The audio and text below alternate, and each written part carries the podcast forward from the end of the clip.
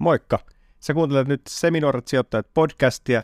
Meillä tulee uusi jakso joka torstai Podimoon ja nyt sä voit kokeilla Podimoa 60 päivää maksutta aktivoimalla tarjouksen osoitteessa podimo.fi kautta Seminoorat.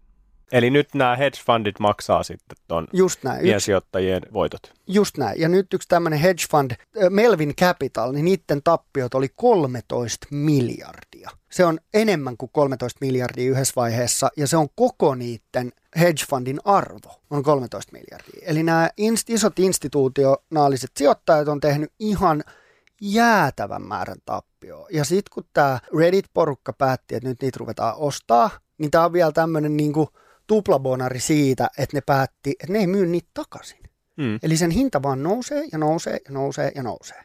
Tai se on se idea, mikä Mm. niillä oli. Että ne niin kuin voittaa nämä instituutiot sillä, että ne vaan ei ikinä myy sitä takaisin. Nyt Robinhood, tämä alusta, jota nämä ihmiset käyttää, vähän kuin tämä eToro, mikä meillä on, mm. niin Robinhood eilen niin sulki, että sä et pysty enää ostamaan GameStopia, vaan sä Joo. pystyt vaan myymään sitä. Ja toihan on mun mielestä niin kuin mielenkiintoista, että, että nyt Robinhood ottaa sitten niin kuin kantaa tähän, tähän asiaan, eikö niin? Ja Mm. mm. päättää, että nyt te ette voi enää ostaa tätä, mutta hedge fundit käytännössä voi. Seminuoret sijoittajat podcast. Studiossa Joel Harkimo ja Jani Junnila. Ja täällä ollaan taas. Nyt tällä kertaa jakso numero viisi Seminoorat sijoittajat podcastia käynnistyy. Mitä se olla? Oletko huomannut muuten, että meidän Instagrami on aika hypessä? No hypes on vielä aika vahva sana, mutta, mutta sinne on tullut aika hyvin seuraajia ja, ja onhan meidän kuunteluluvutkin ollut tosi jees. Että tämähän menee vaan paremmin ja paremmin koko ajan. Mä venaan vaan, että mikä jakso on se, kun me sössitään täysin. Että milloin lähtee niin, droppi? kukaan ei jaksa sitten enää kuunnella. Pitäisikö me alkaa tuottaa sinne someen ihan kunnolla materiaalia Instagramiin? Me ollaan nyt pikkusen Joo. laitettu, mutta et, Niin ei ole vielä mitään oikein semmoista strategista niin kuin Mm. linjaa. niin. Ja ja kuten niin kuin sijoittamisessakin pitää olla, tärkeä on se strategia. Niin vähän sama somessa. Et meidän pitäisi kyllä alkaa tekemään sinne hyvää sisältöä. Ehkä me voitaisiin lähteä lupailemaan sitä, että nyt kun me ollaan tämä podcasti saatu tälleen käyntiin ihan hyvin, niin nyt voidaan keskittyä myös nadisti sinne Instagramiin. Mutta tänään meillä siis aiheena meidän lähteet, eli mistä seminuoret sijoittajat saa tietonsa ja infot sijoittamiseen liittyen. Sitten toki meillä on isosti otsikoissa ollut meemisijoittajat, eli nämä GameStopin, AMC ja Nokian yhtäkkiset nousut. Ja tässä saadaan puhelimen päähän myös Inderesin pääanalyytikko Sauli Vile, joka vähän valottaa tota koko juttua lisää. Ja sitä me ollaan muuten jolle saatu palauteryöppy Mm. meidän tuottajasalkusta. Niin, kun me ei kä- käsitelty sitä viime kerralla. Joo. Ja ehkä me paikataan tänään pienellä analyysillä. Joo, tänään pitää paikata. Tämä podcast-jakso on tuotettu kaupallisessa yhteistyössä Supla Plus-palvelun kanssa. No niin, Jolle, meillä on täällä eka sponsori jo podcastissa mukana. Jep, ei ole vielä jonoksasti. Ei, mutta kyllä tuossa alkaa kiinnostusta ole. Mitäs Jolle, kuuntelet sä itse äänikirjoja? Kuuntelen melkein joka päivä. Et mulla on ihan semmoinen, että aina kun mä käyn salilla, niin mä kuuntelen jotain podia tai kirjaa. Sitten kun mun avopuoliso, niin hän on tuolla aamuradios duunissa, niin hänellä on herätys 4.30 pauttia rallaa. Toi on aika rapea. No todella rapea, joo. Mä oon ihan niin kuin aivan out, kun hän nousee ja lähtee. No any case, mutta, mutta se tarkoittaa, että hän menee kahdeksalta sänkyyn. Siitä 8-11, niin siitä on tullut nyt tämmöistä niin jollen omaa aikaa. Että välillä mä pelaan vähän pleikkaria, välillä mä luen ihan fyysistä kirjaa, sitten välillä mä kuuntelen podcasteja, kirjoja, välillä mä katson leffaa, mutta et se on semmoinen aika yleensä, missä, tota, missä mä kuuntelen paljon niin kirjoja. Ja, ja kyllä tuo äänikirjahomma on mulle ihan niin kuin kullan arvoinen. Vaikea lukihäiriö oleva henkilö, niin mulla se lukeminen, niin kuin fyysinen lukeminen on aika uuvuttavaa ja, ja kyllähän mä ylläpidän sitä koko ajan, että mä osaan edes vähän lukea. mutta tota, mut se niin kuin äänikirja, ne on, ne on, se on ihan niin kuin mun juttu. No siis mulla on kans monet, kun treenaa, niin kuuntelee musaa. Mutta mä itse laitan siis kans yleensä äänikirja. Nyt mä hommattiin tollanen spinning-pyörä, niin siinä on nätti kuunnella jotain äänikirjaa samalla kun treenaa. Niin jo. Tosiaan Suplan etusivulla on nyt meidän su- äänikirjasuositukset, ja siitä mä nostan nyt muutaman esimerkin esiin. Eli siellä me ollaan suositeltu muun muassa tämmöistä Julia Tureenin Kaikki rahasta kirjaa. Mä sanoisin, että se on kyllä tosi hyvä opus tällaiseen perusrahan käyttöön ja pieniin sijoittamiseen ja innostumiseen, niin suosit ehdottomasti kuuntele. Kyllähän tuommoinen kaikki rahasta niin on ehkä se niinku ihan alku alkulaukaus. Tiedätkö, että sulla on niinku sun oma talous on hallussa, sä tiedät miten ja mistä säästää, niin sit sä pystyt alkaa sijoittaa. Joo, kyllä tuommoisen kirjan niin kuin jokaisen suomalaisen pitäisi lukea ja kuunnella. Että siinä on niin paljon sitä perustietoa, että siinä tuli itsellekin sellainen fiilis, että ehkä tota, niin kuin jotain budjettia voisi vähän katsoa tarkemmin ja miettiä, että mistä sitten saa pikkusen säästettyä turhista kuluista. Kannattaa kuunnella, jos vähänkin mietityttää toi oman rahan käyttö ja haluaisi saada oman talouden kuntoon, niin toi on kyllä hyvä kirja siihen. Mutta sitten pari vuotta sitten jo tuli tämä Risto Siilasmaan paranoidi optimismi. Oletko jolle tutustunut siihen? Joo, mä oon lukenut sen osittain. Mä sain sen niin kuin fyysisenä kirjakopiona just lahjaksi ja, ja vähän sitä chiikailu. Se vaikuttaa kyllä niin kuin tosi mielenkiintoiselta. Joo, siis mä dikkasin ihan sikana. Ja sitten myös se lukija. Sen jälkeen, kun mä olin kuunnellut sen, mä tykkäsin siitä lukijastakin niin paljon, että mä yritin etsiä kaikkia kirjoja, mitä se on lukenut. Mä jotenkin sytyin siihen ääneen myös. Mutta siis siinähän siis Risto on ollut Nokia-hallituksen pitkäaikainen jäsen ja puheenjohtaja, niin sit se valotti sitä Nokian tilannetta tuossa 2000-luvulla, että mitä siellä oikein tapahtui ja miksi se ryssittiin ja mitä Nokias muutenkin yleensä tehtiin. Ja sitten mä opin tosi paljon siitä, että mitä yrityksen hallituksissa tehdään niin oikeasti. Että toi oli kyllä tosi kattava opus siihen yritysmaailman katsaukseen. Ja sitten sillä oli myös paljon omia niitä ajatuksia, niin kuin toi paranoidi optimismi kirjan nimikin kertoo. Eli silloin niin ajatus se, että se haluaisi tehdä erilaisia skenaarioita, mitä tulevaisuudessa voi tapahtua sille yritykselle. Että se on varautunut silloin, että se tietää, että okei, voi mennä näin tai noin, niin sit se on niin kuin ajatellut sitä jo vähän ja siihen on mietitty jotain skenaarioita, että mitä sitten tehdään. Ja sitten siinä oli myös, jäi mieleen se, että hyvät uutiset, niin ne ei ole mitään. Että jos menee kaikki hyvin tai tulee hyvä uutinen, niin ei silloin väliä. Että huonot uutiset on parhaita uutisia, koska mm. silloin sä kehityt ja opit ja alat paikkaa niin kuin juttuja. Niitä on kuin osakemarkkinat niin kuin väärinpäin tällä hetkellä. Niin, kyllä. Huonot uutiset vaan ignorataan ja hyvät uutiset jää, ostetaan lisää. Ja sitten se myös valotti sitä, kun ne myi Microsoftille Nokian noin puhelintoiminnot, että kuinka ne sai siitä niinkin hyvän hinnan, että Risto oli siellä neuvottelemassa sitä. Ja siitä se, mikä on ihan huikeeta tuolla suplassa, että siellä on historiaa, se on tosi paljon historiaa. Mä kuuntelen ja luen äärimmäisen paljon historiakirjoja ja tuolla on kaiken näköisiä, vähän lyhyempiä niin kuin, tietopaketteja. Eli mitä siellä on? No siellä on vaikka niin kuin Hitlerin viimeinen nousu oli yksi ja, ja siellä käsitellään eri tämmöisiä isoja historian aiheita. Joo, mä en ole niitä itse asiassa lukenut tai kuunnellut, mutta noihan on tosi jees. No kun mä oon just semmoinen, että mä kuuntelen eniten niin tietokirjoja. Joo, en mäkään ihan hirveästi mitään romaaneja kuuntele, mutta kiva, kiva kuunnella tollaisia, mistä oppii jotain historiasta ja ymmärtää sitten tarkemmin asioita. Mutta anyways, näitä kirjoja sä voit kuunnella Suplasta koodilla Seminuoret 2021 saatte kuukaudeksi Supla Plussan käyttöön. Kuukauden jälkeen sitten se jatkuu normaali hintaisena tilauksena. Ja tämä pystytään lunastamaan osoitteesta supla.fi kautta lunasta. Eli Seminuoret 2021 koodilla 30 päivää Supla Plussaa maksutta. Käykää kuuntelemaan. Sitten hypätään meidän lähteiden kimppuun, eli mistä seminuoret sijoittajat saavat tietonsa ja infonsa sijoittamiseen. Mites Jolle, sä elät ja hengität tätä sijoitusmaailmaa koko ajan, niin miten sun perusrutiini, sä heräät, niin avaat sä heti jonkun lehden? Avaan kyllä mä yleensä ensimmäinen, mitä mä aamulla teen, kun silmät aukeaa, on, että mitä markkinoilla on tapahtunut.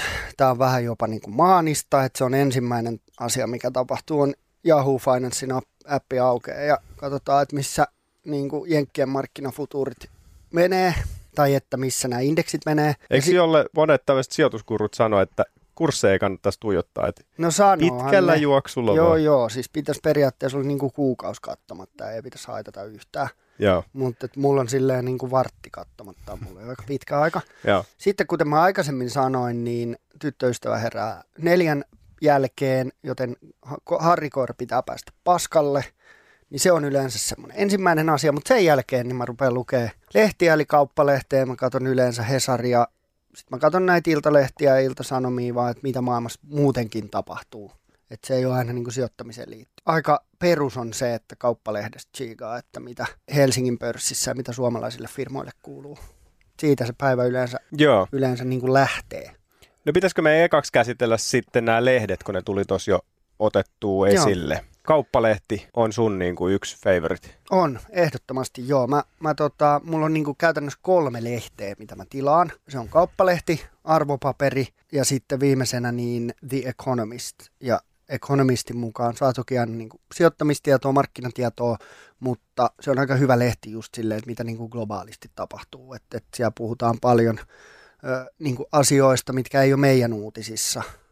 Mm. Niin, niin, tota, niin sieltä saa paljon enemmän tämmöistä globaalia kulmaa asioihin. Ja toki, toki siellä on yleensä aika niin kuin jenkki, brittipainotteista hommaa, mutta, mutta kyllä siellä on niin kuin omat osiot, sit Aasia ja Afrikka ja Etelä-Amerikka, ma, mitä niissä maanosissa on tapahtunut. Miten Se usein se on- ekonomista tulee? Kerran viikossa. Okei, Joo. se on aika ripeä. Se on aika ripeä joo, ja sit se on, tota, niilläkin on ihan huippu niin kuin appi, ja mistä sä voit tilata sen, ja sä voit käytännössä kuunnella sen koko lehden sen appin kautta niin kuin myös audiona.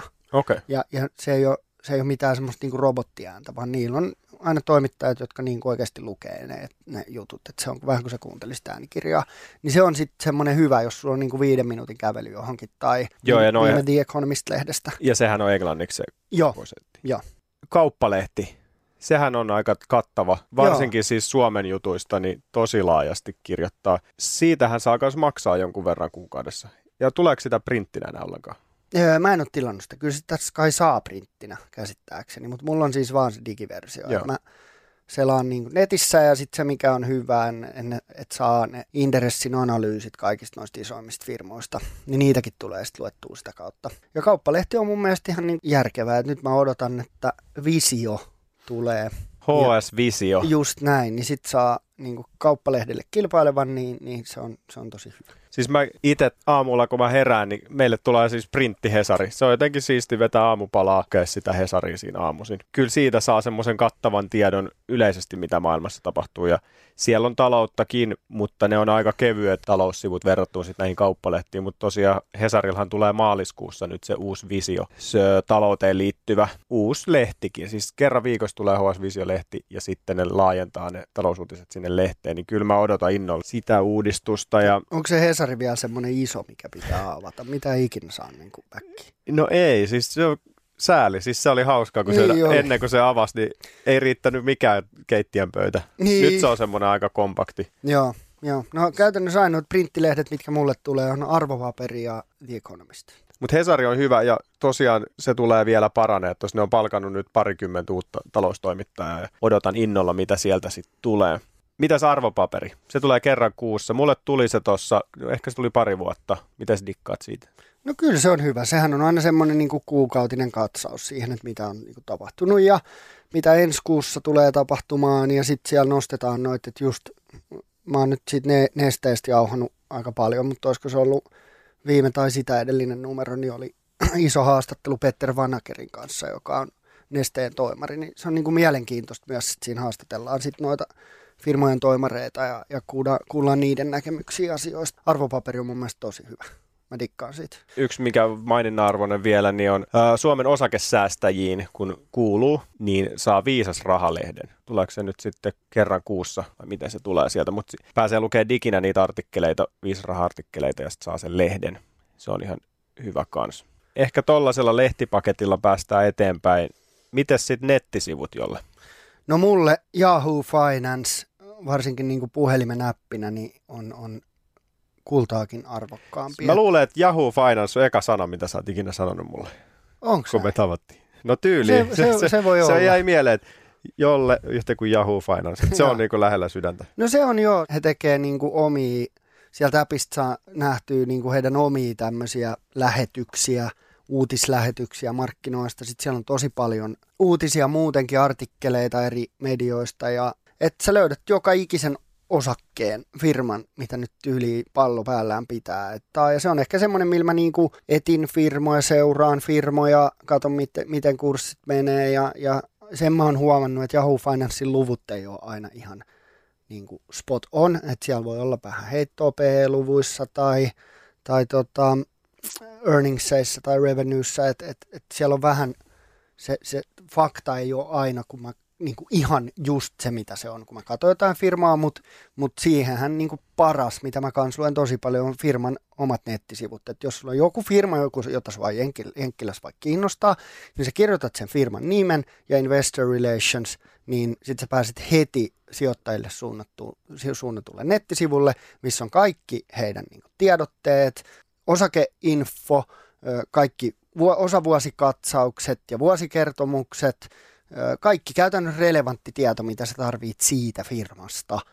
Ja se on ehkä niin kuin paras sit katsoa. Et yleensä mä katson Yahoo Financeista niin kuin ne perusdatan jostain firmasta, P-lukui, PB-lukui, return on equity, marginaalit, kaikki tämmöiset, mutta sitten mä, kun mä rupean oikeasti silleen kiinnostua jostain firmasta, niin sitten mä menen katsoa sen omia nettisivuja. Ja sitten mm. toki teen Google-haun ja katson, että mitä muut analystit kirjoittaa ja mitä, mitä tota, muuten markkinoilla siitä firmasta puhutaan. Ja katon tubesta videoita, jos sitä firmaa esitellään tai, tai niin kuin näin, mutta et, et mulle niin kuin se kombinaatio Yahoo Financea ja sitten niiden firmojen omiin nettisivuja, niin se on ehkä se kombo, mistä mä saan eniten yksittäisistä osakkeista tietoa.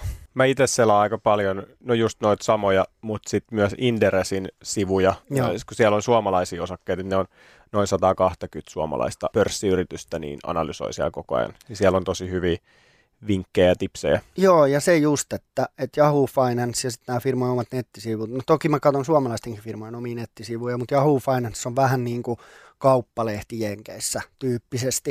Että kun mä kirjoitan kauppalehteen jonkun osakkeen, niin sieltä tulee hirveästi dataa suomalaisista osakkeista. Sitten kun mä kirjoitan sen saman firman Yahoo Financeen, niin se ei ole yhtään niin hyvä. Mm. Et suomalaisia firmoja mä seuraan niin kuin kauppalehden kautta ja sitten äh, jenkkiläisiä firmoja Yahoo Financeen. Ja sitten yksi, mikä mulla tietysti, mulla on Nordnetissa itsellä noin palvelut, niin sieltä tulee siis uutiskirja kerran viikossa ja sitten tulee lähettyä seikkailemaan sinne niiden sivustolle. Niillä on aika paljon uutisia kanssa ja pohdintoja, miten markkinat on kehittynyt ja mitä on tulossa ja näin. Tuo on kyllä hyvä, jos jotain uutiskirjeitä niin pystyy itselleenkin tilaan, niin kannattaa kliksutella päälle, niin pysyy hajulla. Joo, ehdottomasti. Ja sitten jos rupeaa katsoa nyt näitä meidän mistä me ollaan puhuttu, niin Hesarit, kauppalehdet, arvopaperit, The Economistit, niistä tulee aika sievonen summa joka kuukausi, mutta aika tosi paljon pystyy niin tutkimaan ihan ilmaiseksi, että kyllähän kauppalehdestä ilmaiseksi löytää kaikki osakkeet ja niiden kurssien tiedot ja, ja sittenhän nämä niin kuin Yahoo Finance on ilmainen, siellä on joku premium-versio, mutta sitä mä en ole ottanut. Näiden firmojen omat nettisivut, niin nehän on toki ilmaisia. Et, et se, että tekee niin kuin hyvää analyysiä markkinoista ja seuraa yrityksiä, niin se ei vaadi sitä, että tilaa 150 eurolla kuukaudessa kaiken näköistä tavaraa. Eikö niin, että, että se on varmaan monelle nuorelle – joita sijoittaminen kiin tai miksei seminuorelle tai vanhallekin, mm. jota kiinnostaa sijoittaminen, niin, niin se voi olla yksi kynnyskysymys se, että jos sä pystyt säästämään 200 euroa kuussa, niin sä et halua laittaa satasta, eikö niin, kaiken näköisiä lehtitilauksia ja premium-palveluihin. Et tosi pitkälle pääsee jo sillä, että tietää vaan ne oikeat mestat, niin, niin se saa sen, saa sen tiedon niin kuin ilmaiseksi. Niin, vielä piti sanoa siitä, että itse kun noita ETF-iä tuossa on ostellut ja meidän Instagramissakin jengi on laittanut mulle viestiä tota, ETF-miehelle. ETF-miehelle. Joo. Silloin kun tulee joku fiilis, että nyt joku tietty ala tai markkina kiinnostaa, niin sitten mä lyön vaan Googleen, että se mikä mua kiinnostaa ja perää ETF, niin sieltä yleensä löytyy, onko semmoinen ETF olemassa.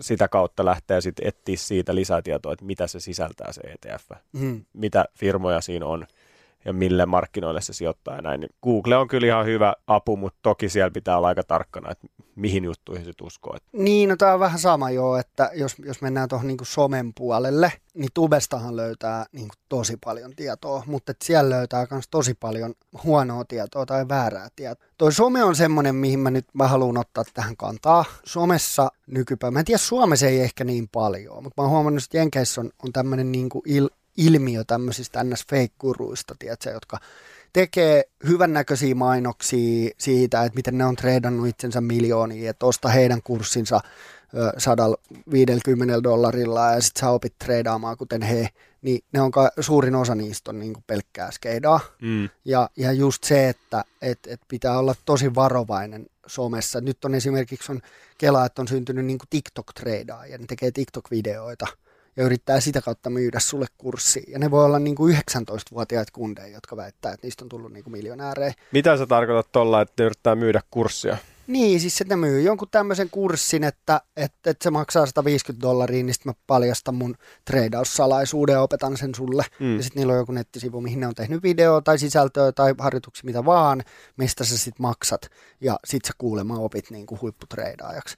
Että tuommoisten kaikkien kanssa mä olisin ihan helvetin varovainen. Eli tämä on nyt uusi trendi, kun on ollut tätä syön näin ja bikini fitness kuntoon, näitä mitä Suomessakin on paljon. Joo. Samanlainen, mutta niin, sijoittamiseen liittyvä. Ju, just näin, ja Jenkeissä se on niin tosi iso tällä hetkellä, ja, ja niiden kanssa pitää olla, että kaikki noin somet, mistä sä etit tietoa, niin niiden kanssa pitää kyllä olla niin kuin todella lähdekriittinen.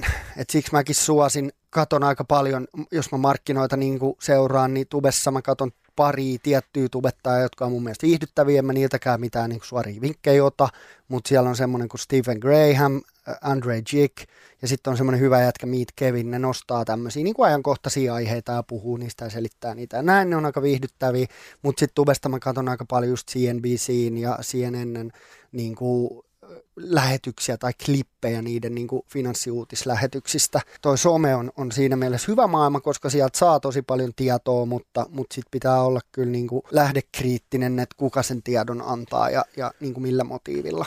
Niinpä. Siis mä itse seuraan myös Bloomberg Business-tiliä.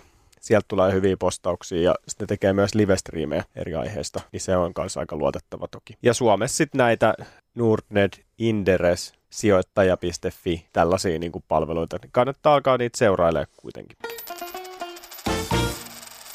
Sitten sijoittamisen opiskeluun tietysti liittyy myös kirjat.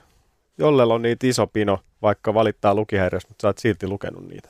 Joo, joo, mä oon sekä lukenut että kuunnellut. Ja mulla on pari kirjaa, mitkä mä ihan niin kuin välttämättä haluan nyt nostaa. Tämä on mun ehkä niin kuin lempiaihe. Mutta semmoiselle henkilölle, joka ei hirveästi vielä sijoittamisesta tiedä, niin ei voi niin kuin muuta kuin Seppo Saarion miten sijoitan pörssiosakkeisiin niin kuin suositella. Se on ihan, se on, se on superhyvä. Ja se on todella hyvä startti mun mielestä. Että mulla taitaa olla kaksi painosta himas. Toinen on vuodelta 2015. Nyt mä ostin sen uusimman tuossa koronakeväänä. Ajattelin, että luen sen uudestaan.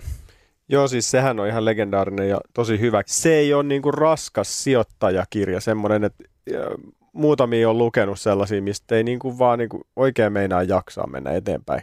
Ne on tylsiä, mutta toi on niinku viihdyttävä ja selkokielinen, vaikkakin todellakin asiaa. Siis se kaverihan on sijoittamella tiedonnut omaisuuden ja onko toi nyt 19 painos, mitä se nyt teki? Joo, Et tai niitä on, Niin, mutta no siis joo. niitä on tehty melkein 20 painosta, että se on kyllä todella myyty ja luettu kirja. On, on, ja sehän on tämmöisen suomalaisen sijoittamisen niin kuin epos. Mm. Tiedätkö, että se on the-kirja. Joo. Suomalaisia kirjoja on tosi paljon tosi hyviä ja niitä on tullut niin kuin enemmän ja enemmän viime vuosina, että on sitä arvogurua ja sijoita kuin guru, ne on tosi hyviä, ne mä oon lukenut. Mutta kyllä toi Seppo Saari on semmoiselle, joka on niin kuin miettii tätä ja sanoo, että meillekin on tullut tuonne Instaa tosi paljon viestejä siitä, että hei, että mä oon aloitteleva sijoittaja, just niin kuin hypännyt tämän aiheen mukaan ja en tiedä vielä hirveästi, niin kaikille pystyn niin kuin suosittelemaan tuota Seppo Saarion kirjaa, että et se on semmoinen, mikä niin kuin, ei varmasti kaduta, että siihen laittoi fyrkkansa kiinni, jos sen lukee. Siitä saa niin paljon niin kuin, hyvää tietoa. Mm. Ja, ja varsinkin just silleen, että sä pystyt niin kuin, aloittaa siitä. Se ei ole semmoista jargonia, että sun pitää niin kuin, ymmärtää tosi paljon tästä aiheesta, että sä ymmärrät sen kirjan, vaan tämä kirja nimenomaan helpottaa ja auttaa sua ymmärtämään siinä alussa. Toi on muuten hyvä pointti, että se on noin päin. Niin. Että sillä sä opit, eikä sun tarvi osata, kun sä sen alat lukea. Niin, just näin. Mua hämäsi silloin aikoinaan sen nimi.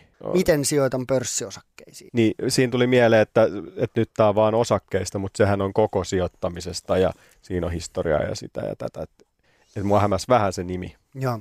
Mutta se, oli, se on kyllä tosi hyvä aloittelijoille ja ihan kelle tahansa virkistää sitten ajatuksia. Joo, joo, se on tosi hyvä.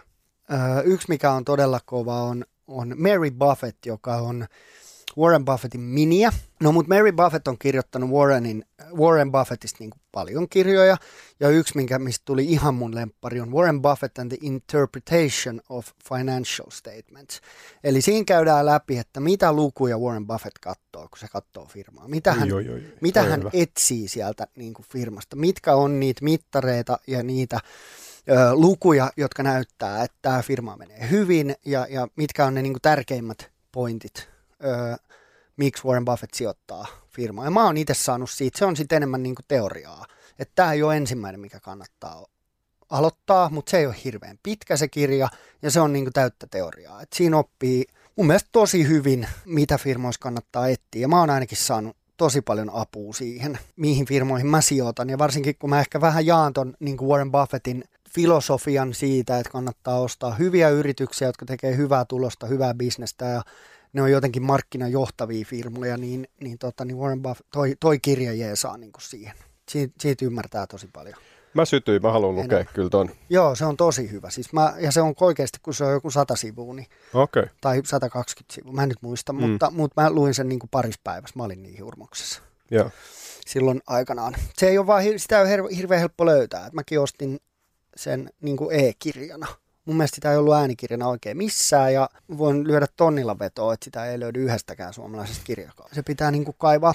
Sitten Benjamin Grahamin The Intelligent Investor. Sehän on tämmöinen, niin kuin Benjamin Graham oli Warren Buffettin oppi-isä, joka 30-luvulla alkoi arvosijoittamis niin kuin filosofiaa lyömään läpi ja testaamaan. Ja hän oli siis University of Columbia New Yorkissa, oli tämmöinen finanssiproffa, jota häntä pidetään niin kuin arvosijoittamisen isänä. Ja, ja se menee oikeastaan tuohon niin tupakan tumppifilosofiaan, että sä ostat todella ariarvostettui, mutta kuitenkin hyviä firmoja siinä, että markkinat korjaa sen hinnan jossain vaiheessa. Ja Warren Buffetthan on sitten vienyt tämän niin kuin Benjamin Grahamin jutun niin kuin eteenpäin. Mutta tässä pieni varoitus. Uh, The Intelligent Investor on ehkä yksi parhaimpia kirjoja, mitä voi lukea, mutta se on fyysinen. Se on todella pitkä, se on todella teoreettinen ja se on aika fyysinen. Et se on sitten semmoisille, joita oikeasti oikeasti kiinnostaa ja haluaa nimenomaan osakesijoittamiseen hyviä vinkkejä. Ja sitten se, että vaikka se on 30-luvulla kirjoitettu, niin siitä on tehty uusia painoksia, sitä on vähän updateattu, mutta että ei se ole niin kuin vanhaa tietoa, vaan siinä on vieläkin paljon silleen niin kuin järkeä. Joo, ja siis näissä sijoituskirjoissa, muutenkin tällaisissa opettavissa kirjoissa, niin niiden ongelmahan on vähän se, että ne on aika kalliita, Mm. ja siksi niitä ei ole näissä äänikirjapalveluissa oikeastaan ollenkaan. Niitä pitää sitten tilata printtinä ja lukea ihan fyysisesti, mutta Joo, ja yksi palvelu itse asiassa, mistä noita löytyy hyvin noita niin kuin sijoittamiskirjoja, varsinkin englanniksi, niin on toi Amazon Audible. mm, niin se on, se on hyvä, koska sieltä ei, niin kuin mulla on just supla, koska siellä on suomenkielisiä kirjoja tosi paljon. Vähän kuin tämä Finance-kauppalehti, Yahoo-kauppalehti homma, että et, ä, Amazon Audibleista, niin, niin sieltä löytyy taas niin kuin todella paljon just englanninkielisiä kirjoja. Si, sinä siellä, joka kuuntelet, jos haluat näistä kirjoista lisää vinkkejä tai keskustelua tai omia mielipiteitä, niin heitä meille semi, at seminuoret sijoittajat Instassa, niin, niin palataan astialle. Joo, sinne vaan viestii. Siellä on varmaan 200 tyyppiä jo pistänyt meille privaviestiä ja kysellyt kaikkea. Et Koitetaan vastaa mahdollisimman nopeasti niihin ja ollaan kyllä mun käsittääkseni kaikkiin vastattu. Että on ollut kyllä hyvä mäiske siellä, että tulkaa seuraa.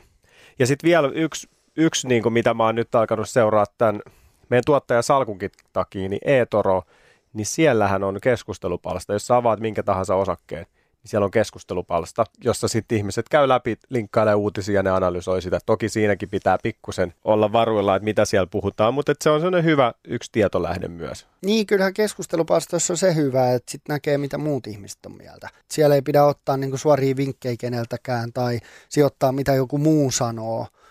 Niin kuin ne ei elämässä muutenkaan pitäisi, eikö niin, että ei, ei kenenkään pidä meitäkään kuunnella, vaan aina pitää tehdä se oma tutkimus ja tehdä itse se päätös, mihin sä sijoitat. Mutta mut se, että keskustelupalstoissa saa hyviä näkemyksiä siitä, mitä muut ihmiset ajattelee jostain osakkeesta. Ja sitten tietysti, kun ollaan täällä podcast-alalla, niin mitäs podcasteja jolle kuuntelet? No mä kuuntelen tosi paljon kaikkea, että mun ehkä lempi... Mutta aloitetaan näistä talous. Joo, mä meinasin just lyhyesti sanoa, että mun ehkä lempipodcasti on Joe Rogan Experience. Sitten on semmoinen todella hyvä mun mielestä podcast, jonka nimi on Money for the Rest of Us. Sitä mä kuuntelen Oho. paljon. Sitten on tämmöinen Investors Podcast, ja ne käsittelee aika laajasti eri aiheita, mutta Investors Podcastissa on tullut, siitä on tullut mulle tosi tärkeä ja, ja sitten suomalaisista niin mun mielestä hyvä on, on myös Rahapodi. Nordnetin rahapodi, ne on tehnyt vuosikausia sitä. Joo. Tulee aika, siellä on kyllä jaksoja, että jos on tylsää, niin kannattaa niitä kuunnella. Ja Inderesillä on ihan hyviä podcasteja, ne on aika analyyttisiä jotkut. Rahapodi taas sitten lähtee enemmän tarinoiden kautta jotenkin vetää sitä pikkusen sivuraiteillekin, mutta niin kuin hyvä juttu. Ja, mutta sitten noista jenkeistä, niin mä kuuntelen välillä tota Mötley Foolin Money-podcastia. Okei. Okay. Se on jotenkin selkeä ja äh, niin kuin englanniksi kuitenkin kun kuuntelee, niin se voi olla välillä vähän fyysistä, niin toi on mun mielestä jotenkin selkeää ja mielenkiintoista, niin kuin hyvin tehty setti. Nekin on tehnyt sitä ihan pirun pitkään ja siellä tulee aika tiuhaa niitä jaksoja ja niillä on myös välillä sellaisia niin kuin 40 minsa jaksoja, mutta sitten joka toinen on semmoinen lyhyt klippi, missä on joku pienempi tietoosuus. Mutta noilla nyt pääsee ainakin alkuun. Et eiköhän tässä on nyt jolla aika paljon tätä lähdettä ja tietoa. Joo, tässä voisi jakaa näitä vielä. Mulla on näitä kirjoja vaikka kuinka paljon. Ja... Sä toit ne kaikki tänne studioon. Joo. Mutta et, et, tota, ehkä tämä riittää nyt tähän alkuun. Mehän voidaan sitten palata näihin kirja-aiheisiin. Voitaisiin tehdä joskus joku kirjajakso tai Joo. antaa muitakin kirjasuosituksia. Kyllä, koko ajan luetaan ja kuunnellaan näitä kirjoja kuitenkin, niin pidetään teidätkin kuulijat kartalla. Ja fanfaarien saattelemana käymme läpi tuottajan salkun. Pahoittelut vielä rakkaille kuulijoille, että tämä jäi viime jaksosta ainakin välistä ja nyt paikkaamme asian. Pieni katsaus tuottajasalkkuun kertoo, että me olemme miinus 20 dollaria. Pakkasella täällä on nyt Square muutaman prosentin. Sitten Solar Edge kävi aika syvällä, mutta se on jo palautunut. Se on nyt noin miinus 10 pinnaa. Telefonika aika lailla nollissa. Wärtsilän kurssi oli hyvin plussalla, mutta tulosjulkistus tuli juuri, niin mitä siellä tapahtui, kun se meni vähän pakkaselle? Wärtsilällä ei ollut ihan odotettu niin markkinoiden ja analystien odottamaa tulosta 78 miljoonaa loka-joulukuussa, kun viime vuonna he oli tehnyt 153 miljoonaa ja analyytikot oli odottanut, että se olisi 111 miljoonaa. Eli he teki tuommoisen, mitä he nyt sitten on tehnyt, 33 miljoonaa huonomman tuloksen kuin mitä odotettiin. Osakekohtainen tulos oli 0, siis 10 senttiä ja markkinat oli odottanut, että se olisi 15 senttiä. Eli huono tulos tähän loppuvuoteen, niin vähän droppas Wärtsilän osakkeen arvo. Sehän dyykkäsi vähän enemmänkin siinä alkuun, mutta se palautui sitten jonkun verran sieltä. Että... Joo, kyllähän se yleensä niin tekee, että eka ne ottaa sen niin kuin nopeamman dyykin ja sitten se vähän korjaa. Se tuli tuossa vähän ylös. Sitten Microsoftillahan oli kans tulosjulkistus ja se taas näytti todella hyvältä, että Microsoft he teki 2 dollaria 3 senttiä osakekohtaisen tuloksen, kun odotus oli 1,64. No Eli niin. he teki niin kuin reilusti paremman tuloksen ja, ja se on kyllä vahva firma, että heillä on niin kuin kolme osioa, jotka tekee noin 10 miljardia liikevaihtoa tota, per vuosineljännes. Eli Microsoftilla menee nyt lujaa ja, ja osakehän on noussutkin aika hyvin. Paljon se on noussut muuten? Meidän salkussa siitä, että, 10 pinnaa. Joo, joo. No Microsoft on hyvä. Se on aika varma noista tekkifirmoista. Se on vakaa. Sitten Borg Warner on tuommoinen viisi pinnaa kanssa plussalla. Joo, Borg Warner on niinku todella outo keissi, mä oon sitä itsekin, tai ei nyt Borg Warner itsessään, mutta markkinat tällä hetkellä ylipäätänsä, että Borg Warner otti eilen 5,5 pinnaa nokkaa, öö, ennen kuin se sitä edellinen päivä, olisiko se noussut 3,5 pinnaa. Eli markkinat menee niin kuin aivan ylös, alas, ylös, alas. Mulla on yksi osake, mikä on siellä mun salkussa, tämä One Main Holdings. Mm. Niin se otti toissapäivänä turpaa 6 pinnaa, eilen nousi 8,3 pinnaa.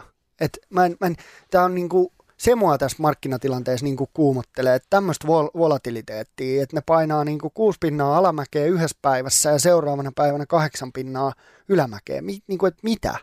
Mitä tuolla oikeasti tapahtuu. Sama American Express, sitä mä en enää omista, mutta mulla oli sitä yhdessä vaiheessa, niin sekin otti joku 5-6 pinnaa turpaa toissa päivänä ja eilen tuli ylös 4,2.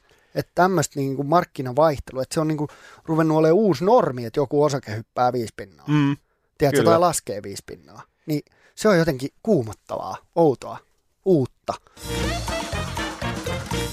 Koko maailman talousmarkkinaa kuohuttanut meemisijoitus Geitti on nyt kovasti päällä. Täällähän on siis noussut erilaisia otsikoita niin, niin kuin Nokiaan liittyen, AMCihin, BlackBerry, mutta ehkä suurimpana GameStop. Mitä siellä jolle nyt tapahtuu? Oh, toi on, tää on niin kuin mielenkiintoinen keissi. Ja, ja siis koko tarinahan menee oikeastaan siihen, että GameStopin osake on laskenut tosi paljon. Et sehän oli noin 20, olisiko se ollut 25 dollaria muutama vuosi sitten, ja sit se on laskenut. Se kävi kolmes dollarissa alimmillaan ja nyt se on ottanut ihan jäätävän nousun. Ja se, miksi se on ottanut ihan jäätävän nousun, on, on se, että on Redditissä on tämmöinen ryhmä, joka niin kuin, kasvaa koko ajan. Se nimi on Wall Street Bets. Siellä oli eilen, kun mä katoin, niin siellä oli 4,6 miljoonaa. Mitä? Viimeksi Joo. kun mä katsoin, niin oli kolme. Niin, toissapäivänä me katsottiin, niin siellä oli kolme ja puoli mun mielestä, vai kolme. Ja nyt siellä neljä, oli eilen 4,6, niin, niin se kasvaa niin kuin ihan älyttömästi. Se, mikä tuossa GameStopissa on mielenkiintoista, että nämä hedge fundit, jotka on siis, hedge fundit on oikeastaan, ne on siis rahastoja, mitkä on enemmän niin kuin varakkaimmille sijoittajille. Et niihin mukaan ei pääse niin kuin Jani Junnila ja Joel Harkimo, vaan sulla pitää olla niin kuin yli 200 tonnia. Mun mielestä sääntö on 200 000 dollaria vuodessa tulot, tai sitten sun niin kuin net worth pitää olla yli miljoonan. Eli sulla pitää olla niin kuin hyvä sijoittaja sijoitettavaa pääomaa. Eli se oli vähän tämmöinen niin kuin eliitin tapa sijoittaa, on nämä hedge fundit. Mm. Ja, ja GameStopissa oli se, että 92 prosenttia GameStopin osakkeista oli niin kuin shortattuja osakkeita. Ja se, mitä shorttaaminen siis tarkoittaa, mä selitän nyt nopeasti, mm. mitä shorttaaminen on, niin Joo. että sekin tulee selväksi. Eli shorttaaminen, tämä on nyt tosi simppelisti kerrottu, koska tämä tilanne ehkä vaatii sen, mutta tämä tarkoittaa, että jollen sijoitusyhtiö lainaa yhden GameStop-osakkeen Jani Junnila tradereilta ja sit mä lainaan sulta sen osakkeen, mä myyn sen markkinoille hintaan vaikka 20 euroa, sit GameStop menee 5 euroa alas, mä ostan sen osakkeen takaisin – sitten mulla on se osake, minkä mä oon sulle velkaa, ja 5 euroa. Sitten mä annan sulle osakkeen takaisin. Toki sä, koska sä oot lainannut se osakkeen, sä saat siitä jotain korkoa, mutta sitten mä saan pitää sen voiton. Eli käytännössä, kun sä shorttaat osaketta, sä teet voittoa, kun osake menee alas. Niin nyt nämä hedge fundit oli sitten 92 prosenttia GameStopin osakkeista oli shortattuja. Ja sitten nämä yhtäkkiä päätti tuommoisessa niinku sosiaalisessa mediassa ja yhdessä, että hei, nyt ruvetaan kaikki ostaa GameStopia niin paljon kuin me pystytään, koska ne tietää, että niiden hedge fundien on jossain vaiheessa maksettava se velka takaisin, eikö niin? Niiden pitää likvidoida se shorttaaminen, eli että ne ostaa sitä osaketta takaisin ja maksaa sen osakkeen takaisin Jani Junnilalle. Niin sitten kun sä vedät sitä hintaa ylös ja ylös ja ylös, niin mitä ylemmäksi se menee, sen kalliimpaa se on näille hedge fundeille ostaa ne osakkeet takaisin. Ja sehän mikä shorttaamisessa on mielenkiintoista, että jos mä ostan GameStopin 20 dollarin osakkeen, niin maksimi mitä mä voin hävitä on 2 dollaria, eikö niin? Mm. Koska se ei voi mennä, osake ei voi mennä nollan puolelle. Niin se mun tappi on se 20 dollaria. Mutta sitten jos se nousee 500 dollaria, eikö niin, niin sitten mä teen 480 dollaria persnettoa, jos niin, mä nostan sen jos shortannut. Niin just näin, eli käytännössä se shorttaamisen tappiot voi nousta kuinka korkeaksi vaan. Eli nyt nämä hedge fundit maksaa sitten ton just näin, piensijoittajien yks, voitot. Just näin, ja nyt yksi tämmöinen hedge fund, Melvin Capital, niin niiden tappiot oli 13 miljardia. Se on enemmän kuin 13 miljardia yhdessä vaiheessa, ja se on koko niiden hedge fundin arvo on 13 miljardia. Eli nämä inst- isot institutionaaliset sijoittajat on tehnyt ihan jäätävän määrän tappioa. Ja sitten kun tämä Reddit-porukka päätti, että nyt niitä ruvetaan ostaa, niin tämä on vielä tämmöinen niinku tuplabonari siitä, että ne päätti, että ne ei myy niitä takaisin. Mm. Eli sen hinta vaan nousee ja nousee ja nousee ja nousee. Tai se on se idea, mikä mm. niillä oli. Että ne niinku voittaa nämä instituutiot sillä, että ne vaan ei ikinä myy sitä takaisin. Nyt Robinhood, tämä alusta, jota nämä ihmiset käyttää, vähän kuin tämä eToro, mikä meillä on, niin mm. niin Robinhood eilen niin sulki, että sä et pysty enää ostamaan GameStopia, vaan sä pystyt vaan myymään sitä. Ja toihan on mun mielestä niin kuin mielenkiintoista, että, että nyt Robinhood ottaa sitten niin kuin kantaa tähän, tähän asiaan, eikö niin? Ja mm. päättää, että nyt te ette voi enää ostaa tätä, mutta hedge fundit käytännössä voi. Kyllä. Eli ne sulki nämä normi-ihmiset markkinoilta ja monethan on puhunut siitä, että tämä on nyt ensimmäinen kerta, kun amerikkalainen piensijoittaja pystyy vetämään turpaa näille multimiljardi isoille niin kuin rahastoille. Että tämähän on tämmöistä, niin kuin, ne kutsuu sitä markkinoiden demokratisoinniksi. Ne haluaa, että siellä on enemmän niin kuin vapautta, että piensijoittajatkin pystyy vaikuttaa. Ja mm. sehän on niin kuin, aika helposti voisi sanoa sen argumentin, että nämä isot instituutiot on itsekin manipuloinut markkinoita sillä, että nehän, jos ne lämää yhden miljardin johonkin osakkeeseen, niin sen osakkeen hintahan nousee tai laskee, jos ne shorttaa, se eikö niin? Että, mm. että periaatteessahan nekin tietyllä tavalla manipuloi markkinoita. Nyt on eka kertaa, kun me nähdään tämmöinen niin kannannousu. Mä en osaa ottaa kantaa, onko tämä hyvä vai huono. Vaarallistahan tämä on, koska toki ne hedge fundit ottaa tästä turpaa, mutta mä luulen, että suurin osa noista Reddit-tyypeistäkin ottaa turpaa. Et siellä on niitä yksittäisiä, jotka tekee ihan niin kuin jäätäviä voittoja. Just oli yksi kundi, joka oli kolmes päivässä tehnyt 20 tonnia ja maksoi oman tämmöisen student loanin, siis mikä tämä on, tämä opiskelijalainan takaisin. Mm. Sitten oli yksi jätkä, joka oli tehnyt jotain 20 milliä tällä ja, ja näitä niin kuin tarinoita, mutta et kyllähän joku ottaa tuossa niin jossain vaiheessa kovaa turpaa.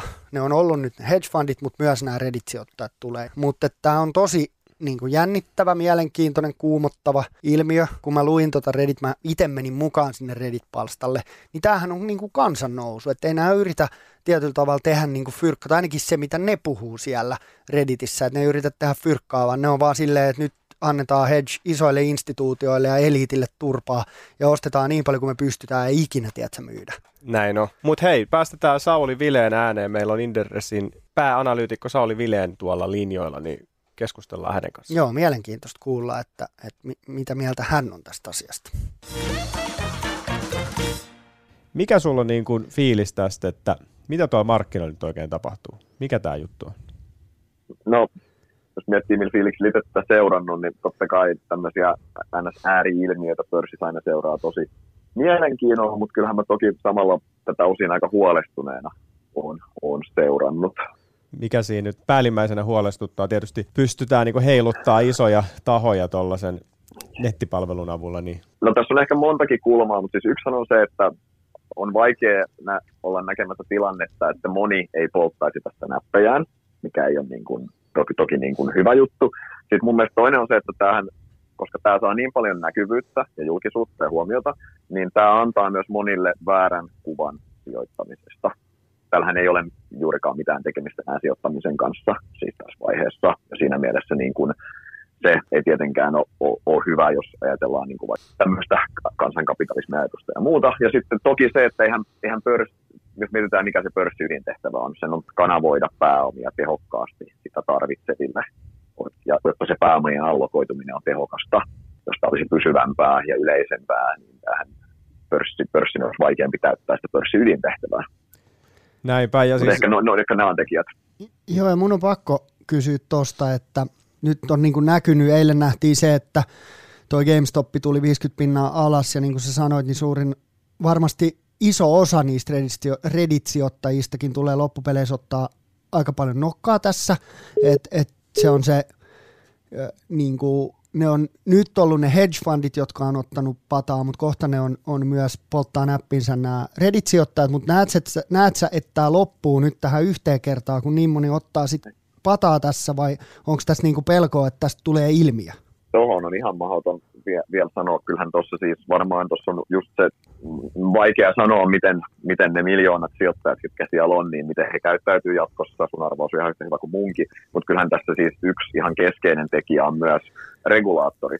Miten, tosi mielenkiintoista kuulla, Yhdysvalloissa regulaattori on ottanut vielä aika vähän kantaa tähän kuitenkaan, että mikä regulaattorin näkemys on, tuleeko heiltä jotain, millä lähdetään ohjaamaan tätä markkinaa. Mutta vielä, vielä on niin kuin, tässä vaiheessa on mahdoton sanoa, että muuttaako tämä pysyvästi markkinaa. Kyllähän tämä nyt lyhyellä aikavälillä on jo nyt osittain muuttanut markkinaa, mutta pitkän aikavälin vaikutukset, niin edelleen se regulaattorin rooli on, on tosi merkittävä tuossa, että mitä he tekevät. Joo, eli sitten tarkoitat niin kuin regulaatiolla tota, sääntelyä, että millaisia niin, rangaistuksia niin. voi tulla. Niin, no käytännössä se totta kai se, se kaikki jälkipyykki, mikä tässä tulee, tässä tulee varmasti jälkipyykkiä, niin mihin se johtaa käytännössä, ketä tuomitaan, kun saadaan kaikki faktat ensin pöydälle ja näin, ja sitten toisaalta se myös, että asettaako tämä viranomainen jotain uusia niin kuin, uutta sääntelyä tähän liittyen estääkseen tämän kaltaisia ilmiöitä. Vielä on täysin mahdoton sanoa, mitä nämä voisi olla, mutta on selvää, että regulaattori se, seuraa todella tarkkaan, niin kuin he on sanonutkin, että he seuraa tällä hetkellä ja osin myös huolestuneena. Joo, ja siis tuossa aikaisemmin kun sanoit, että tämä ei ole niinku normaalia sijoittamista, niin ei, ei todellakaan. Ja tuolla Twitterissä joku just laittoi, pörssi sulkeutui, niin casino is closed for today. se kuvastaa kyllä sitä aika paljon. Se, se kuvastaa aika hyvin, joo. Ja tämä on siis, niin kuin sanoit, niin täällä ei enää ole tekemistä, mitään tekemistä niin kuin sen, sen oikean sijoittamisen kanssa, mikä oli sille isolle massalle niin kuin odotusarvoltaan positiivista. Joo, ja sen fiiliksen mä sain tuolta, kun mä luin tuota Reddittiä, mä sanoinkin just äsken, että se vaikuttaa siellä Reddit-porukassa semmoiselta niin kansannousulta. Että nehän niin kuin puhuu siitä, että ne vaan ostaa GameStopia ja pitää ja ei koskaan myy niitä takaisin. Tai varmaan jossain vaiheessa, mutta tähän on niin kuin tosi pitkällä minkään sortin sijoittamisesta. Eihän tuolla ole niin kuin minkään fundamentaalien kanssa mitään tekemistä. Nehän on vaan yhdessä niin kuin päättänyt. Mutta tämä voi olla nyt tosi tyhmä kysymys, mutta mun on pakko kysyä tämä, että eikö toi vähän, niin kuin monet puhuu nyt Jenkeissä siitä, että tämä on nyt ekaa kertaa, kun se normaali amerikkalainen pystyy antaa näille hedge fundeille niin kuin pataa ja pystyy nousemaan tätä niin kuin establishmenttia vähän niin kuin vastaan, niin, niin, tota, niin onko toi, on, niin kuin tietyllä tavallahan tuo on vähän samaa, mitä hedge fundit tekee. Eikö niin, että ne kerää isot porukat paljon fyrkkaa ja ja pistää sen kiinni johonkin. Vielä on liian vähän faktoja, voi hirveästi tähän johtopäätöksiin. Se on selvää, että GameStopissa ammattisijoittajat mogas. Siellä oli, siellä oli liikaa osakkeita myyty lyhyeksi ja siitä, ja siitä tuli tämä niin sanottu short squeeze, eli tavallaan se, että hei, sulla oli liikaa myyty osakkeet lyhyeksi, että sulla oli pakko hankkia niitä. Ja se, siinä oli ihan niin kuin ns. osittain järkiperusteiset syyt ja siinä tavallaan siinä niin kuin ammattilaiset mogas mutta sitten nämä mu- muut keisit, niin näitä ei enää voisi sillä samalla selittää. Nämä muut keisit tyyppiä, vaikka Nokian nousut tai näin, niin nämä perustuu sitten ihan, niin kuin, ihan, ihan muihin tekijöihin, Joo, tekijöihin ja tämmöiseen niin joukkopsykologiaan, mutta tässä on tapahtunut niin paljon, niin me vielä tiedetään tosi vähän. Vielä ei niin kuin niin kuin, kunhan tämä pöly laskeutuu, niin me pystytään paljon paremmin kaikki tekemään tavallaan. Me oikeasti tiedetään paremmin, mitä, mitä täällä on tapahtunut. Joo, eikä mun nyt ole tarkoitus sulle tai kuulijoille antaa semmoista mielipide tai äh, niin kuin näkökantaa, että tämä olisi jotenkin siisti juttu tai hyvä juttu tai niin kuin mitään semmoista, mutta mielenkiintoistahan tämä on. Siis tämä on ihan äärimmäisen mielenkiintoista, vaikka edelleen sitä niin kuin moni asia tässä huole, huolestuttaa monen jotenkin sulla, mutta nämä on niin tämmöiset, niin kuin, ää, niin kuin sanoin, tämmöiset ääri-ilmiöt pörssissä, niin näitä silloin tällöin vähän vastaavia e- esiintyy ja nämä on todella, todella kiehtovia. No, tämä on asia, mistä tullaan kirjoittaa vielä paljon kirjoja. Kyllä. Ei sanaa. Kyllä. Ei, ei oikeasti, oikeasti. Joo. Ei, ei tule kauan, niin ensimmäinen on hyllyssä jo.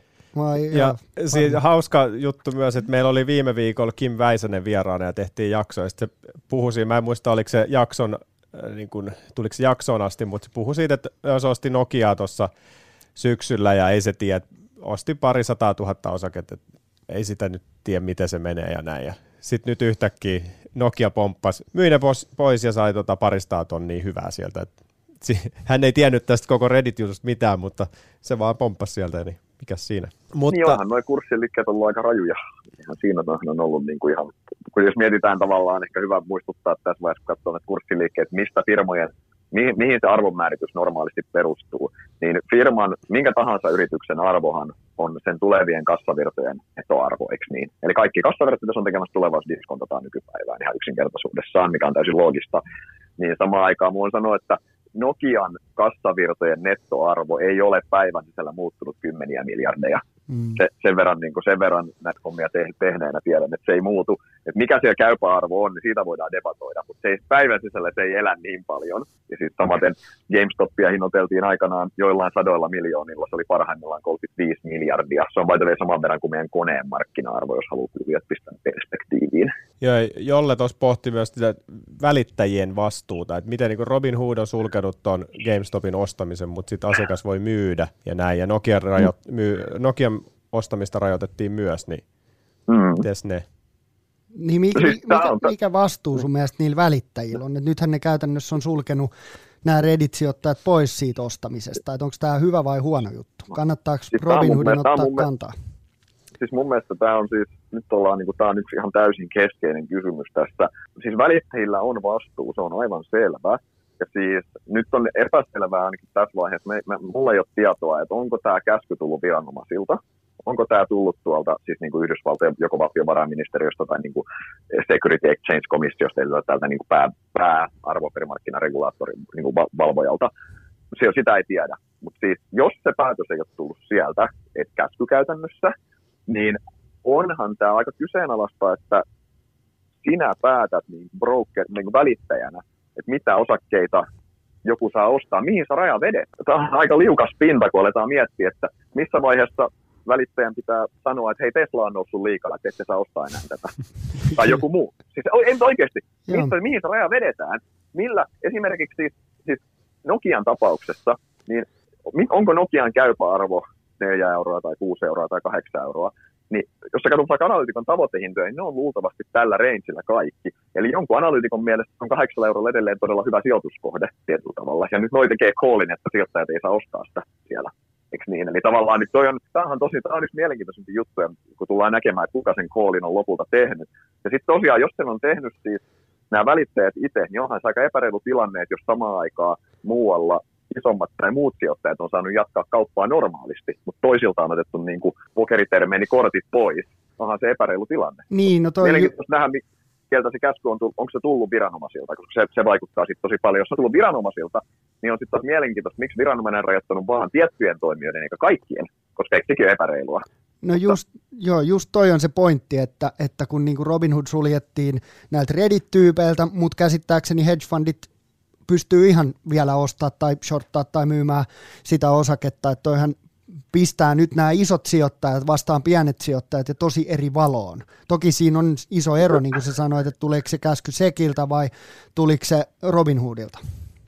Joo, mutta, mutta siis kumpi tahansa on se, niin jos se on johtanut siihen, että, että me ollaan niin kuin asetettu eriarvoiseen asemaan sijoittajat, niin se ei ole hyvä juttu se ei millään tavalla hyvä juttu sitten, et, mutta et kuka tavallaan, kuka sen vastuun kantaa siitä, että sijoittajille on asetettu sijoittajat on eriarvoisessa asemassa. Joo, ja tämä... se päätös perustuu, niin tämä on erittäin, tämä on, tämä on, tämä on niin kuin mun mielestä edelleen, tämä on yksi ki- kiinnostavimpia asioita, kun, kunhan tässä nyt varmaan tässä lähipäivinä saadaan aina lisää infoa, että miten nämä päätöksentekoketjut on mennyt. Joo, tämä menee vähän samaan kategoriaan tuossa pari jaksoista puhuttiin Trumpista, kun se heitettiin Twitteristä pihalle, että mihin se raja vedetään, että heitetäänkö sieltä sitten kaikki, jotka puhuu tiettyä äänensävyä, vai mihin se raja vedetään, niin tämä on, tämä on vaikeita juttuja. Mitä tämä tarkoittaa niin kuin niille firmoille nyt, joiden arvo on pumpattu ylös? No siis, no siis mitä se vaikuttaa, tarkoittaa firmalle, niin jos mietitään tavallaan, että mikä se syy, että saat niin kuin, pörssihän on sulle pääomakanava, että siis sähän voit periaatteessa pääomia hakea pörssistä koska vaan osakeannin kautta, eikö niin? Niin nythän esimerkiksi AMC, mikä oli, tämä AMCn tilanne on sinänsä aika kuvaava, että AMC, mikä oli markkina, markkina oli sitä mieltä, että AMC on lähellä konkurssia, ja sen kurssi oli ihan pohjamudissa. Sitten tämä tänne Reddit, Redditin myötä, niin se ampui voimakkaasti ylös, niin AMC hän päätti laskea liikkeelle uusia osakkeita, kun se arvostus oli niin absurdin korkea, joka tavallaan johti, että ne sai kerättyä tosi halvalla uutta pääomaa, ihan merkittäviä määriä mikä by saattaa pelastaa heidät itse asiassa niin kuin, konkurssit hyvässä tapauksessa. Mutta pointti lähinnä se, että me yritetään pääomamarkkinan tehtävä allokoida pääomaa hyville firmoille, niille, ketkä sitä tarvitsee järkevään hintaan. Niin tässä tapauksessa hehän sai väärällä hinnalla rahaa. He sai liian halvalla. Eli me tavallaan meidän pääomamarkkina kanavoi rahaa joku voisi sanoa, että väärään paikkaan itse asiassa. Se rahahan on sitten jostain muualta pois. Jos mennään niin kuin sinne, mikä se pääomamarkkinan funktio on pohjimmiltaan kuitenkin. Niin. Siinä, siinä mielessä siis ihan se firman kannalta tulee hyvä juttu, että sä saat jännittää siellä, että nouseeko mun osake tänään 50 tai 100 prosenttia vai laskeeko se tänään. Se ei ole niin kuin, eihän se yhtiöiden kannalta tietenkään ole hyvä tilanne silloin, että, että, että pörssi kuitenkin ei enää heijastele sitä firman niin kuin fundamenttipohjasta arvoa, vaan jotain ihan muuta, mikä ei, ei se, ei se niin kuin hyvä, hyvä asia ole. Mutta eihän se sinänsä suoraan opera, lähtökohtaisesti eihän se suoraan Nokian operatiiviseen toimintaan tietenkään vaikuta, ja kun Nokia nyt ei ole sitä pääomakanavaa käyttänyt.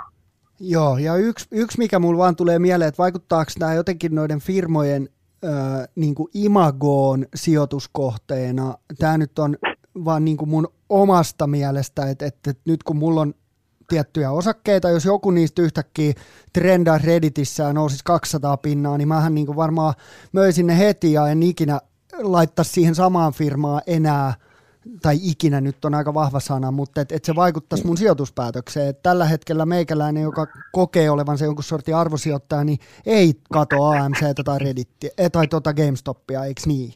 Et vaikuttaako se, voiko se pitkällä ajalla vaikuttaa näiden firmoihin niin kuin mielenkiintoon muiden sijoittajien keskuudessa? Toki kyllä. Kyllähän se nyt tavallaan vastasi itse jo kysymykseen, kun sä sanoit, että se vaikuttaa sun mielipiteeseen, niin sähän edustat pientä, pientä otosta sijoittajista. No joo, kyllä. aika, aika pientä. Ei, ei, to, ei, no joo, toki ei, mutta oikein, ei, mutta ihan, siis näin, näin, ihan, kyllä sä sanoit, sanoit siitä, että kyllä totta kai se voi vaikuttaa. Ei siis, en, en usko, että Nokian, niin kuin, Nokian niin kuin viestintäpuolella tällä hetkellä niin hypitään tasajalkaa varsinaisesti tästä, että heidät niin kuin niputetaan tämmöisten niin kuin Wall Street Betsien niin kuin hype, hypefirmojen kanssa samaan lokeroon. Se ei varsinaisesti ole varmaan, ei se mikään kunniamaininta varsinaisesti ole. ei, mutta oikeasti, siis tämä on niin kuin, tällainen firma, ja sitten Nokia niin itse myös kommentoi sitä kurssikehitystään täysin poikkeuksellista, että Nokia tekee näin. Nokia kommentoi sitä pörssitiedotteella, koska he halusivat, no se oli se mitä he voi tehdä, että ei, ei he oikein muuta voi asialle tehdä.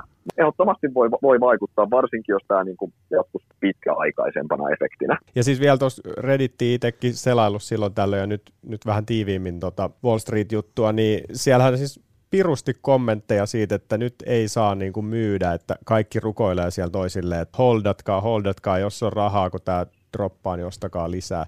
Että jos kaikki mm-hmm. yhtäkkiä myisi, niin sittenhän se ei toimi se niiden taktiikka. Että siellä on niin kuin kymmenet tuhannet kommentit siitä, että pitää holdata? Faktahan on se, että kyllähän niin kuin pitkällä, pidemmällä aikavälillä, vähänkin pidemmällä aikavälillä, niin osake, osa, osakemarkkina hinnoittelee osakkeet aika lähelle sitä niiden käypää arvoa, eli sitä niin kassavirtojen net, nettoarvoa. Siitä nyt voidaan debatoida, onko se niin kuin 20 prosenttia suuntaan tai toiseen, mutta se ei yleensä ole satoja prosenttia väärässä. Tai eikö niin? Mm. Tämä on se iso kuva. Tiedätte molemmat niin tavallaan se, että kyllähän se on selvä siis, että tämmöisissä efekteissä niin lopulta se semmoinen yliarvostus ja kuplaantuminen niin purkautuu. Ja se on selvää, että sieltä ei kaikki tule voittajina ulos, ei siinä ole kahta sanaa. Se nyt on täysin niin kuin, se on matemaattisesti aika mahdotonta, että enemmistö voittaisi siinä. Ja se on aika niin kuin helppo sanoa, että siis joku GameStop, GameStopin markkina-arvo tosiaan parhaimmillaan kuvaavaa. Firma on parhaimmillaan tehnyt tulosta, ne, oliko se 400 miljoonaa joskus aikanaan, on, eri, on aika huonossa bisneksessä, huonossa hapessa, niin sen markkina-arvo oli 35 miljardia työlukuna, se on sama kuin meidän koneen, mikä kone teki viime vuonna kassavirtaa 2 miljardia. Kone on aika hyvässä hapessa. Siis vähän pointtina se, että, se on, niin kuin, että ei ole mitään, se on aika helppo sanoa, että sen käypä arvo ei ollut 35 miljardia. Sen niin kuin, tuntematta yhtiö tarkemmin, niin voi, voi todeta tuon, että se on ihan selvää, että se, jossain vaiheessa kurssi palautuu sitten sinne lähemmäs sitä. Siis edelleen, mitä se nykykurssi tosiaan heijastelee? Sitä tasoa, millä löytyy ostajia ja myyjiä käytännössä niin lopulta se palautuu sinne tasolle, missä löytyy kestävästi ostajia ja myyjiä. Eli silloin tavallaan sitä NS-fundamenttiarvoa. Missä Joo. ostaja kokee tekemässä hyvän diilin ja myyjä kokee tekemässä hyvän diilin. Tällä hetkellä voisi kuvitella, että GameStopissa niin aika harva ajattelee pitkäjänteisesti, että mä teen hyvän diilin tässä. Niin kuin. Ei, kyllä tämä oli ihan lotto, lottolappu kaikille. Tuossa oli jossain vaiheessa puhetta jo, että näistä siirtymässä niin raaka-ainemarkkinoihin kiinni niin kannattaa niin kuin muistaa, että nämä, nämä niin kuin tärkeää muistaa, että nämä asiat ei ole irrallaan todella, niin kuin reaali, reaalimaailmasta. Ajatelkaa, mitä tapahtuisi, jos tämä sama ilmiö tapahtuisi raaka-ainehinnoissa. Sanotaan vaikka jonkun elintarvikkeen, riisin hinnassa esimerkiksi, tai vehnän hinnassa. Kuvitelkaa, mitä tapahtuisi, jos se hinta kymmenkertaisesti tai enemmän tämmöisen spekulatiivisen myötä.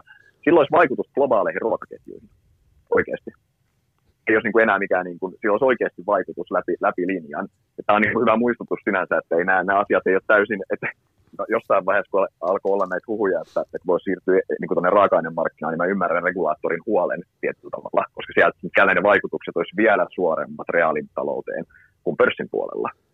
Sinänsä tämä on, niin kuin, tämä on ainakin itselle semmoinen ihan silmiä avaava, kun tajusin tosiaan, että raaka-ainemarkkinat voi, raaka-ainemarkkinassa vaikutus on hyvin suora, jokainen voi itse kuvitella, mitä tapahtuu, jos riisin hinta kymmenkertaistuu. Joo. Niin esimerkkinä. Toi on, toi on kyllä tosi hyvä pointti ja toi tekee siitä niin kuin entistä kuumottavampaa, että jos se yhtäkkiä hyppää riisin tai öljyn tai minkä vaan mm. päälle. Kyllä. Joo, kyllä. hurjaksi on mennyt. Hei, loppuu vielä, onko sulla jotain sijoitustipsiä tähän hulluun markkinatilanteeseen mm. nyt, että mitä ihmiset, piensijoittaja niin kuin kannattaa tai ei todellakaan kannata tehdä? No, kannattaa varmasti pitäytyä siinä omassa sijoitussuunnitelmassaan ja siis kannattaa, kannattaa muistaa, että se mikä niin kuin, se on tosi houkuttelevaa jahdata äkillisiä pikavoitteja, kun näkee, että naapuri saa tuhannen prosentin tuoton, mutta pitää muistaa tavallaan, että siinä on siis, se on tuuri eikä taitoa tietyllä tavalla, ja se, on, niin kuin, se ei ole luonnollisesti, luonnollisesti kestävää. Siis pitää pitää pää kylmänä ja noudattaa omaa sijoitusstrategiaa. Jos ei omaa sijoitusstrategiaa, nyt on hyvä aika raapustaa se alas.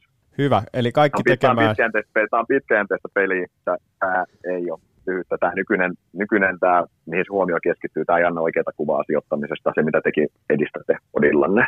Niin, nämä on kaksi eri asiaa.